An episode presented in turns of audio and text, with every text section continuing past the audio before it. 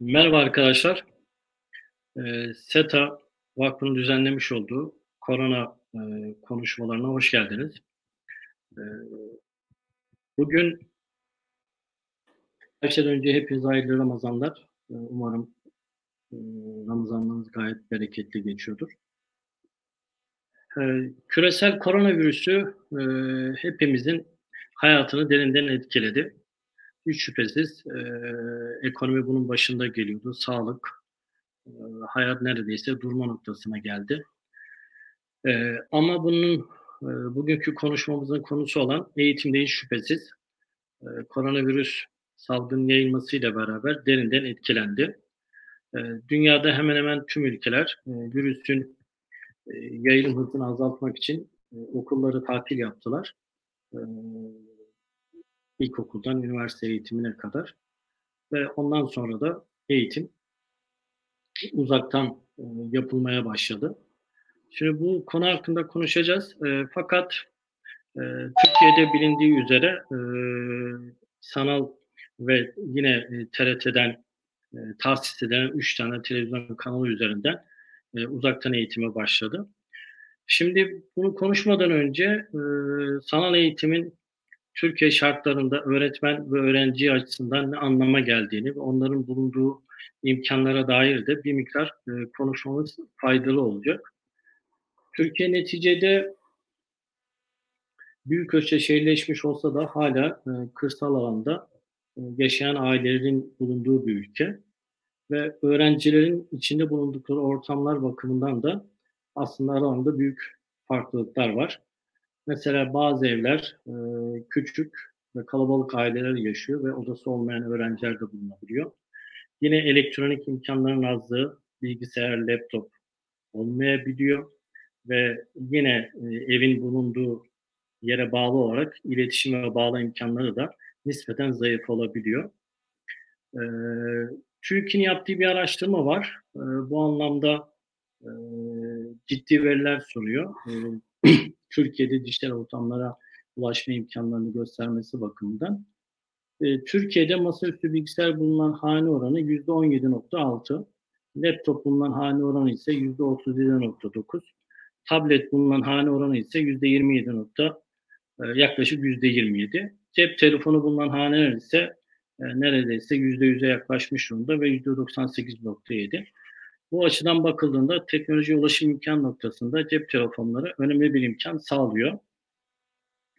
Öğretmen açısından baktığımızda ise e, uzaktan eğitim ve sanal eğitim e, ortamına e, uzaktan eğitim açısından Türkiye'deki öğretmenlerin görev olarak tecrübeleri çok az. E, böyle bir ortamda e, buna yaklaşıldı. E, yine kırsalda öğretmenlerin internet imkanları görece az. E, ev imkanları bakımından öğrencilere göre muhtemelen daha iyiler. Fakat şöyle bir dezavantaj var. Okul ortamının sağlamış olduğu motivasyon imkanlarında ilk defa bir tecrübe olduğu için ve alışkanlıklar olmadığı için muhtemelen zorlayıcı oluyor. Şimdi Türkiye burada uzaktan eğitime nasıl girdi?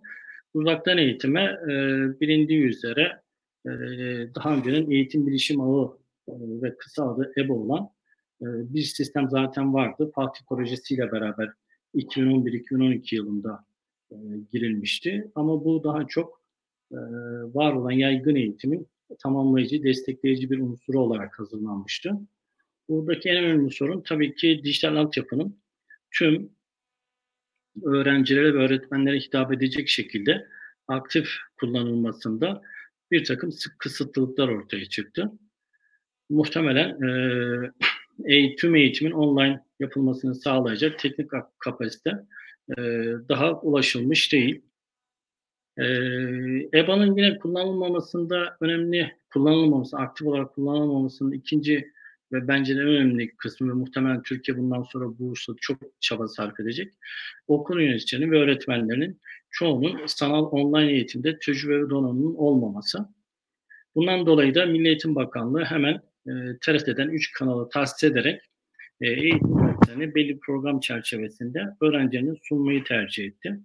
Ve e, krizin ilk anları düşündüğünde bu son derece başarılı bir şekilde yürütülüyor. Şimdi Covid-19 ve bundan muhtemelen bundan sonra gelecek salgın hastalıklar eğitimde nasıl bir etkide bulunacak? Öncelikle şunu söylemek gerekir. Sanal eğitimde aslında yüz yüze kaldığımız olgular daha öncesinde bulunan ve kullanılan teknolojilerdi. Fakat koronavirüs bütün bunları adeta çok büyük bir katalizör gibi hızlandırdı. Yani önceden belki hiç e, hiç sanal eğitimde e, bulunmak istemeyen öğrenci veya öğretmenler şartların zorlamasıyla beraber birden sanal eğitim kullanmaya başladılar. Ve aynı zamandaki webdeki eğitim imkanlarını da kullanmaya başladılar. Mesela öğrenciler YouTube'da ve diğer web e, ortamlarında kendi aradıkları bilgilerin bulunabileceğine dair e, keşif süreci hızlandı. Ve aynı zamanda var olan sanal eğitim platformları da hemen tüm Türk halkı tarafından ilgilileri kastediyorum. E, öğrenilmeye ve kullanılmaya başladı. Zoom, e, bunlardan bir tanesi oldu yaygın, Webex, ondan sonra e, Hangout, Google Meet, bütün bunlar e, öğretmenler ve öğrenciler tarafından kullanılmaya başladı. Şimdi sanal eğitimde kullanılan imkanlar e, yine yapay zeka e, aslında e, kullanılmaktaydı. E, ama sanal eğitimden sonra yine bunun daha e, etkili bir şekilde hızlanarak, artarak kullanılacağını düşünebiliriz. Pekala e, şöyle şunu öngörmek makul. E, eğitimde bundan sonra dijitalleşme, uzaktan eğitim bir tür zorunluluk haline gelecek. Çapı veya yaygınlığı şüphesiz ki e, belirlenecek. Bunun niçin böyle düşünüyoruz? Şundan dolayı e, bir kere Covid-19'da da gördüğümüz gibi e, aslında sanal eğitimi zorunlu kılan şey salgınlarla alakalı ve salgınlar da modern dünyadaki yaşam biçimimize yakından alakalı. E, dünya artık büyük ölçüde büyük şehirlerde yaşıyor ve bu da e, salgın hastalıkları riskini çok daha fazla arttırmış durumda ve salgın hastalık çıktığında da kalabalık şehirlerde yaşanıldığı için işte İstanbul bizim ülkemizde veya işte Amerika'da New York bunu açık bir şekilde gösteriyor. Salgın hızlı bir şekilde yayılıyor. Bundan dolayı e, sanal eğitim, dünya sanal eğitimi ve hatta alternatif eğitim imkanlarını çok ciddi bir şekilde araştıracak ve bunlar üzerine gidecektir. Yine dünyada homeschooling adı verilen yani evde eğitim imkanı zaten kısmi olarak çok az kimseler tarafından kullanılmaktaydı. Ama bu salgınlardan sonra bunun imkanlarını, şartlarının daha da yaygınlaşacağını öngörebiliriz. Çünkü insanlar çocukları ve kendileri için daha eğitimli, hastalıktan uzak, sağlıklı eğitim ortamlarını muhtemelen arayacaklardır. Türkiye'de zorunlu hale gelmesini düşünmek e, biraz ütopik olur ama şunu öngörebiliriz. Artık bundan sonra e, eğitimimizin bir parçası haline gelecek. E, buna karma sistemler e, adı veriliyor. Yani sanal eğitimle yüzde eğitimin beraber kullanıldığı modellerin daha da gelişeceğini öngörmek gerekebilir ve hatta bunun e, teşvik edilmesi gerekiyor. Çünkü salgın gibi hastalıklar e, karşısında ülkelerin sanal eğitimle yollarına devam edebilme imkanlarını ve kapasitelerini, donanımlarını devam ettirmeleri gerekiyor. Dolayısıyla bu anlamda bir e, tercih halinden zorunluluk haline doğru gelecektir. Nitekim e, az önce söylediğim gibi e, sanal eğitime girmekle beraber Google Classroom, Moodle, Jove, Kahoot, Pearson, Kisco, Webex, Classmaster gibi e, onlarca e, sanal eğitim verini verilen veren platformlar aktif bir şekilde ya özel üniversiteler tarafından ya üniversitenin bir kısmı tarafından veya özel okullar tarafından kullanılmakta ve hala da kullanılıyor. Hatta sivil toplum örgütleri de verdikleri eğitimleri sanal ortamlara kaydırdılar ve bu ortamlarda devam etmektedir. İşte siz de Twitter'da, Instagram'da veya farklı sosyal medyalarda bunların ilanlarını aynı SETA'nın bugünkü yayını gibi görebiliyorsunuz. Yine YÖK Türk üniversitelerinde %30 sanal eğitim yapabilme imkanını veren yasal düzenlemeyi hemen yaptı. Ve kaliteli sanal eğitim geçilmesi için e, tabii ki atılması gereken daha e, birçok adım bulunmaktadır. Şimdi Türkiye'nin güncel gerçekliğine baktığımızda eğitimde dijitalleşmeye geçmek için dört temel unsuru bulunuyor. Ve Türkiye'nin bu dört alanda da iyileşmelerde e, bulunması gerekiyor. Birincisi teknolojik altyapının güçlendirilmesi. Buradan kastettiğimiz şey hem öğretmenlerin hem öğrencilerin hızlı bir şekilde ve muhtemelen e, muhtemelen değil olabildiğince eş zamanlı olarak sınıf ortamında yani birbirlerini görebilecek şekilde ve etkileşimli bir şekilde bir e, band genişliğine yani internet veri e, transferindeki bir band genişliğine ulaşması gerekiyor. Bunun dışında da yine kullanılacakları platformların e, geliştirilmesi gerekiyor. E, Türkiye muhtemelen bu sorunu nispeten kolay e, aşar çünkü e, ülkemizin gerek bilgi teknolojilerindeki altyapısı, mühendislik kadrosu oldukça güçlü. E, burada çok büyük sorun olacağını ben şahsen düşünmüyorum. İkincisi ise e, eğitimi verecek olan insan kaynağının e, sanal eğitim becerilerinin geliştirilip kapasitelerinin arttırılması. Bence Türkiye'yi en çok zorlayacak olan bu ve eğitimin kalitesini belirleyecek olan bu.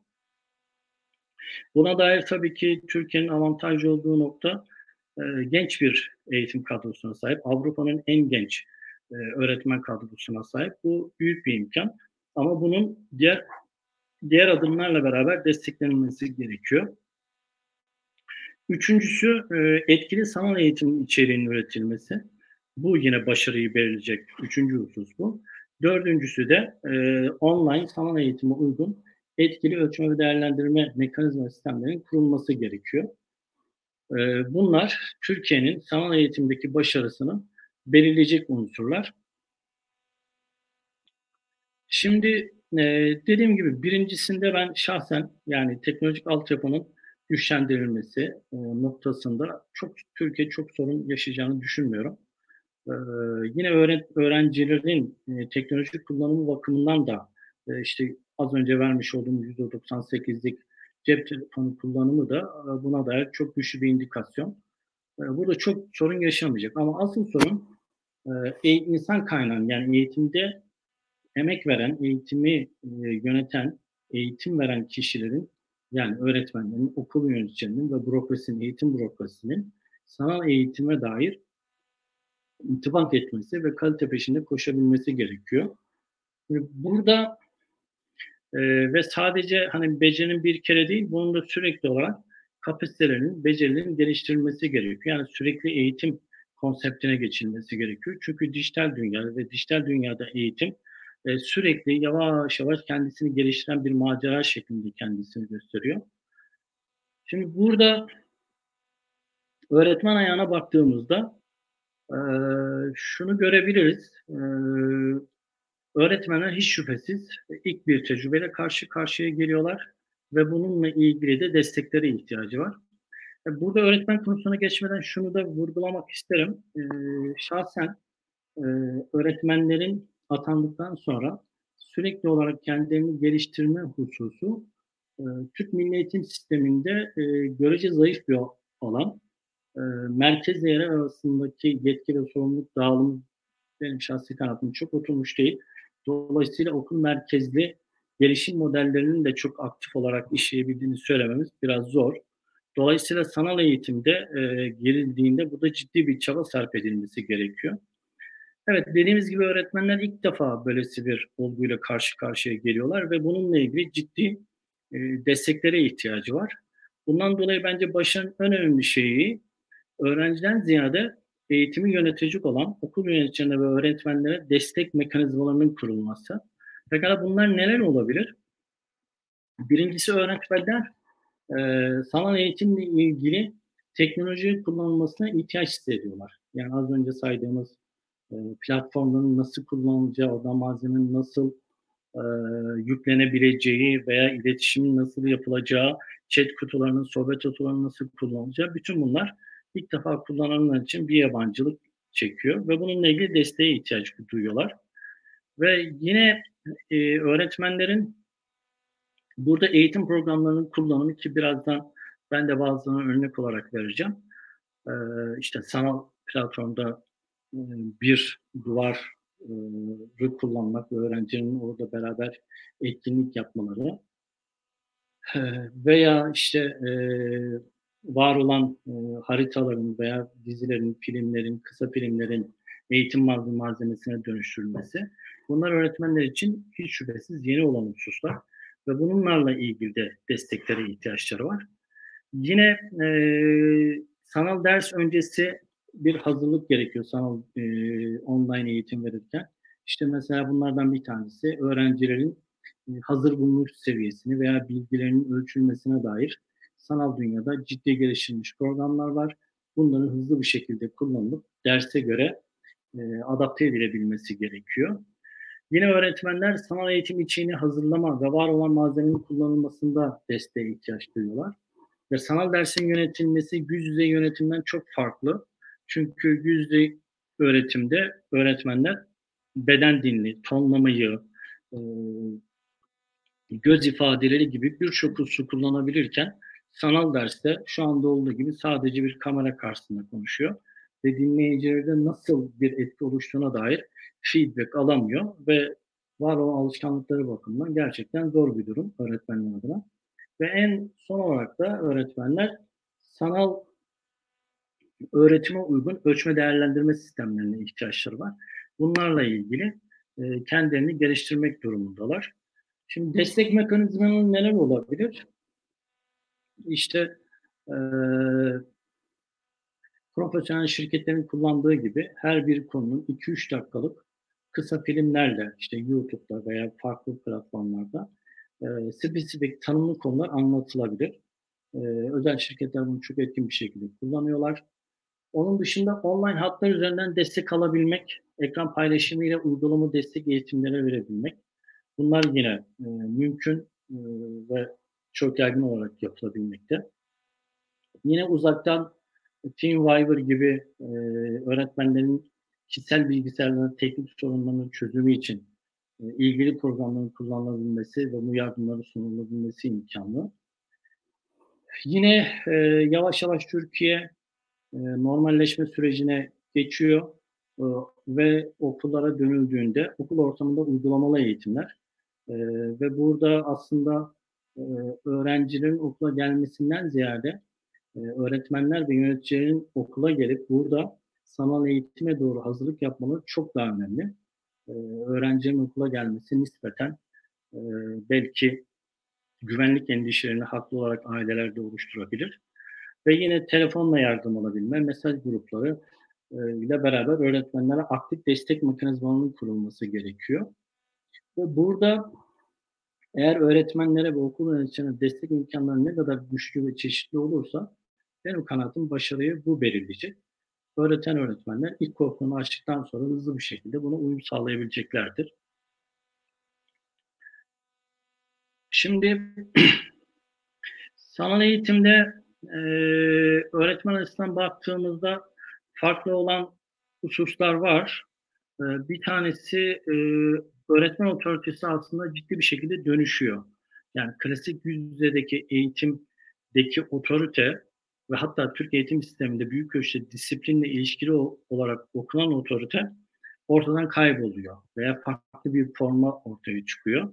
Çünkü e, ekranın öbür tarafındaki öğrencinin ne yaptığına dair öğretmende bir bilgi yok. Buna dair nasıl kontrol edeceğine dair de henüz bir bilgisi ve tecrübesi yok.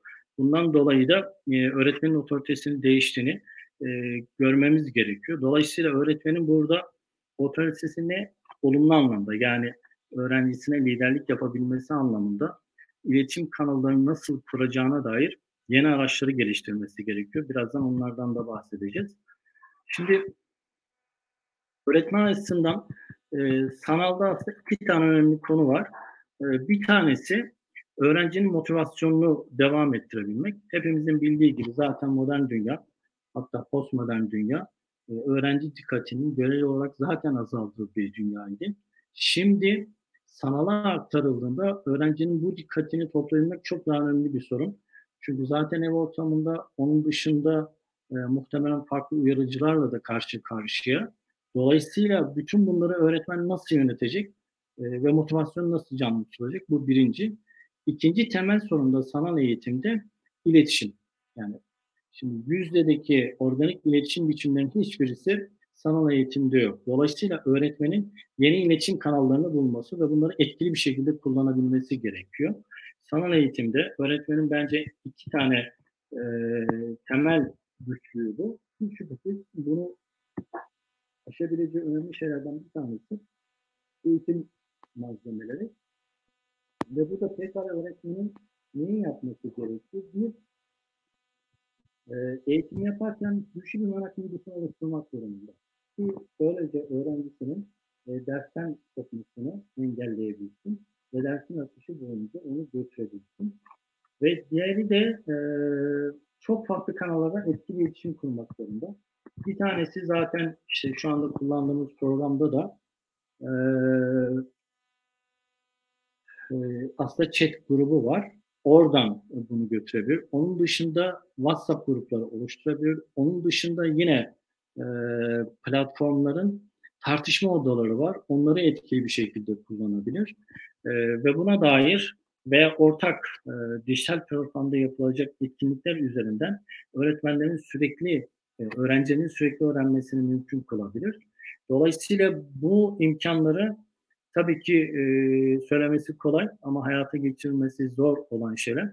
Bu bakımdan hem öğretmenlerin hem de okul yöneticilerinin ciddi bir şekilde bence desteğe ihtiyacı var. E, şeyle ilgili işte bununla ilgili örnekler verebiliriz. E, mesela sanal sınıf oluşturmada Google Classroom, Edmodo, Flipgrid e, ve etkili materyal hazırlama ile ilgili yine e, web tabanlı programlar var. Edpuzzle, Genially, PlayPosit, Pet gibi. Bütün bunlar e, e, sanal dünyanın sunduğu imkanlar. Yüzde de, de bu imkanlar yok. E, ve öğretmenlerin burada belki en önemli rolü artık didaktik olarak dersi anlatmaktan ziyade merak duygusunu sürekli kılabilmesi için artık etkinlik yaparak ve etkili materyaller hazırlayarak ve tartışma ortamlarıyla e, bunları götürmesi olacak. Tabii burada e, eğitimin bizde erken çocukluktan üniversite yüksek lisansa kadar devam ettiğini düşünürsek tabii ki bunun e, her bir eğitim dönemine göre farklı farklı uygulamalı olacak. Mesela işte ilkokulda kelime tamamlama, cümle tamamlama, oyun tabanlı programlar, e, mesela yine yabancı dilin e, oyun tabanlı olarak kullanılması e, veya matematikteki belli işlemlerin oyun formatında öğretilmesi, sayı sayma veya çarpma bölme işlemlerinin buna dair web tabanlı oldukça fazla program var. Öğretmenlerin bunları e, aktif bir şekilde kullanabilmesi gerekecek. Şimdi örnekler verebilirsek mesela Edpuzzle e, programı web ortamında bir video düzenleyerek sesli eklemeler yapılabilmekte ve sorular eklenebilmektedir. Ayrıca öğrenci cevaplarını da kontrol edebilen ücretsiz sanal bir sınıf uygulamasıdır. E, dolayısıyla bir videonun e, ki bu coğrafya dersi ise anlatılacak olan ülkenin veya coğrafi meselenin bir videosu üzerinden öğretmen aktif bir şekilde sorularıyla videoyu işleyerek bir materyale dönüştürülebilir. E, sosyal bilimlerin çoğunda bu olabilecek olan bir mesele. Yine mesela dediğimiz gibi e, sınıf öncesi, sanal ders öncesi e, ödev verme ve hazır bulmuşu ölçen Flipgrid programı var. Bu da e, oldukça faydalı. Ödev vermeyi ve hazır bulmuş seviyesini ölçüyor. Dolayısıyla da e, hem öğrencilerle öğretmen doğrudan etkileşime geçmiş oluyor. Hem de kendisi ders stratejisini, e, sınıfın bilgi durumunu gördükten sonra rahatlıkla yönetebiliyor. E, oyunlar dediğimiz gibi önemli şey. Yine e, mesela sanal dünyanın verdiği imkanlardan bir tanesi e, özellikle sosyal bilimlerde, felsefe grubunda ve hatta edebiyat grubunda e, önemli yaklaşımlardan bir tanesi kavramsal öğrenme dediğimiz öğrenme ve bununla ilgili Mike Master isimli ve buna benzer başka e, kavramsal harita çıkarma programları var. Bu da dediğimiz gibi yine yaşına uygun olarak öğrencinin konuyu özü itibariyle ve ilişkisel olarak anlayabilmesine büyük bir fayda ve imkan sağlıyor. Evet, dijital portfolyo oluşturma programları var. Bunlar da yine aynı şekilde özellikle e, ilgili e, bölümlerine göre kullanılabilecek e, programlar. Yine öğretmenlerin muhtemelen gelecekte bizim e, şu anda pek kullanılmasa da e, 5-10 yıl içerisinde e, sanal eğitim yaygınlaşmasıyla beraber arttırılmış gerçeklik dediğimiz yeni bir eğitim tek, daha doğrusu teknoloji ama eğitimde de kullanılıyor. Bu neyin yapacak? Bu öğretilmek istenen bir mesleğin üç boyutlu olarak e, öğrenciye gösterilerek öğretilmesini sağlıyor. Mesela kalbi anlattığımızda kalbin her bir kesitine dair üç boyutlu olarak bunu uygulayabilmekte, anlatabilmekte, tek tek parçaları, parçaların birbirleriyle olan ilişkisini rahatlıkla öğretebilmekte.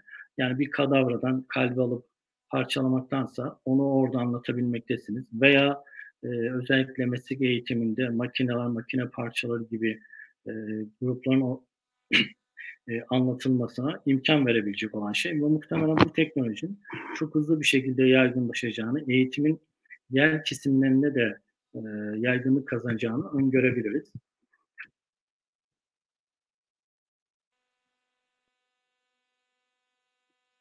Evet, e, dediğiniz gibi sanal eğitimde e, iletişim ve motivasyon önemli olduğu için burada ders anlatma tekniğinin didaktikten artık etkileşimli bir ortama doğru geçmesi gerekiyor ve dersin soru cevap şeklinde götürülebilmesi. Buna e, literatürde de Sokratik metot diyorlar. Yani Sokrat nasıl e, o dönemde soru cevapla mesele öğretiyorsa sanal eğitimde de artık öğrenciyi daha merkeze alan ve onu e, motive eden, e, merak duygusunu harekete geçiren e, öğretme yollarına imkan veriyor, gerekiyor. Bunun dışında dediğimiz gibi sanal eğitim, yapay zeka e, ve makine öğrenmesi imkanlarını da getirdiği için artık kişiselleşmiş öğrenme e, ortamlarını da e, hazırlıyor. Buna dair mesela Pearson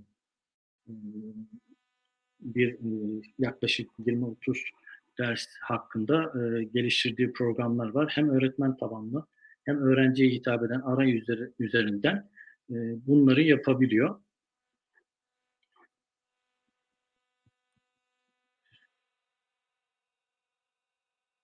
Evet, burada en temel sorun Türkiye açısından e, tüm bunları kim organize edecek? Yani önemli olan, kritik olan soru bu.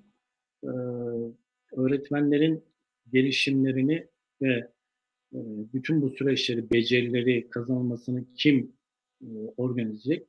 Bu en, bence en temel, en kritik soru. E, bu sorunun Türk Milli Eğitim Sistemi içerisinde e, cevabının verilmesi gerekiyor.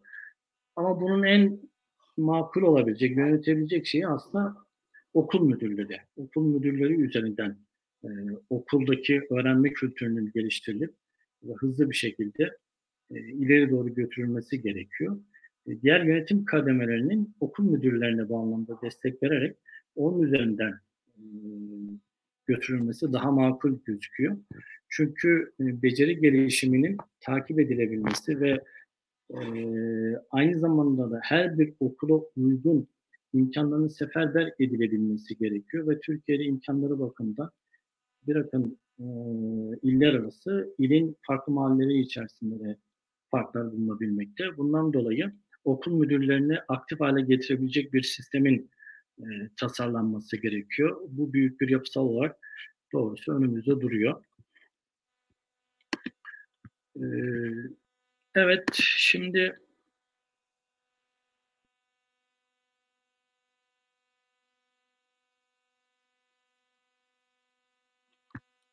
sanal eğitimde e, aslında e, kendisine ait dediğimiz gibi zaten programları kullandığımız için programlar aynı zamanda raporlama imkanlarını da veriyor. E, dolayısıyla onların artık öğretmen ve okul için analiz edip e, bunlar üzerinden sınıfın tekrar e, sınıfa yönelik ve hatta kişiye yönelik öğrenme stratejilerini belirleyebiliyor. Böyle bir imkanı verebiliyor. E, evet arkadaşlar, e, ben ana hatlarıyla konuşmamı bitirdim. Bu anda sorular var. Ben bundan sonra da isterseniz soru kısmına geçelim.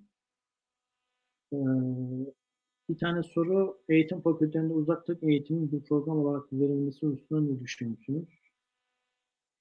Bence kesinlikle. Yani şu, öğretmenlik, eee, uzaktan eğitim olmayabilir ama artık, eee, öğretmenlerin uzaktan eğitime dair ağırlıklı bir eğitim almaları gerekiyor ve bu olmazsa olmaz bir şey. Tabii Türk eğitim sisteminde, eee, şöyle bir imkânımız vardı. BÖTÖ dediğimiz, eee, bilgisayar öğretmenliği ve teknolojileri bölümü var. Bunların sanal eğitimle beraber ilişkilendirilip ayrı bir öğretmen yetiştirmenin yanında aynı zamanda her branşın öğretmenlerine uzaktan eğitimi nasıl yapabileceklerine dair eğitim verilmesi, bu becerilerin kazandırılması ve ölçülmesi gerekiyor. Eee, benim şahsi kanaatim bu taraf daha öne çıkacak. Eee, BÖTÖ'nün, eee, bence bu, eee, diğer sistemle beraber, eee, ilişkilendirilmesi gerekiyor. Tabii burada öğretmen yetiştiren kurumlarımız eğitim fakülteleri olduğu için, bu anlamda bu gerçekliği göz önüne alıp sanal eğitimin daha etkin nasıl yapılabileceği, hem öğretmenlerin hem okul yöneticilerinin bu anlamda hangi becerilere ve niteliklere sahip olması gerektiğine dair ciddi tartışmalar ve yol haritaları çıkarmaları gerekiyor. Bu anlamda eğitim fakültelerinin önünde ciddi bir meydan okuma var. Evet, eee, evet arkadaşlar, eee, 1 saatlik konuşma süremizin de sonuna geldik. Eee, beni dinlediğiniz için teşekkür ederim. Umarım faydalı bir konuşma olmuştur. Başka bir vesileyle görüşmek ümidiyle. Hayırlı Ramazanlar tekrar.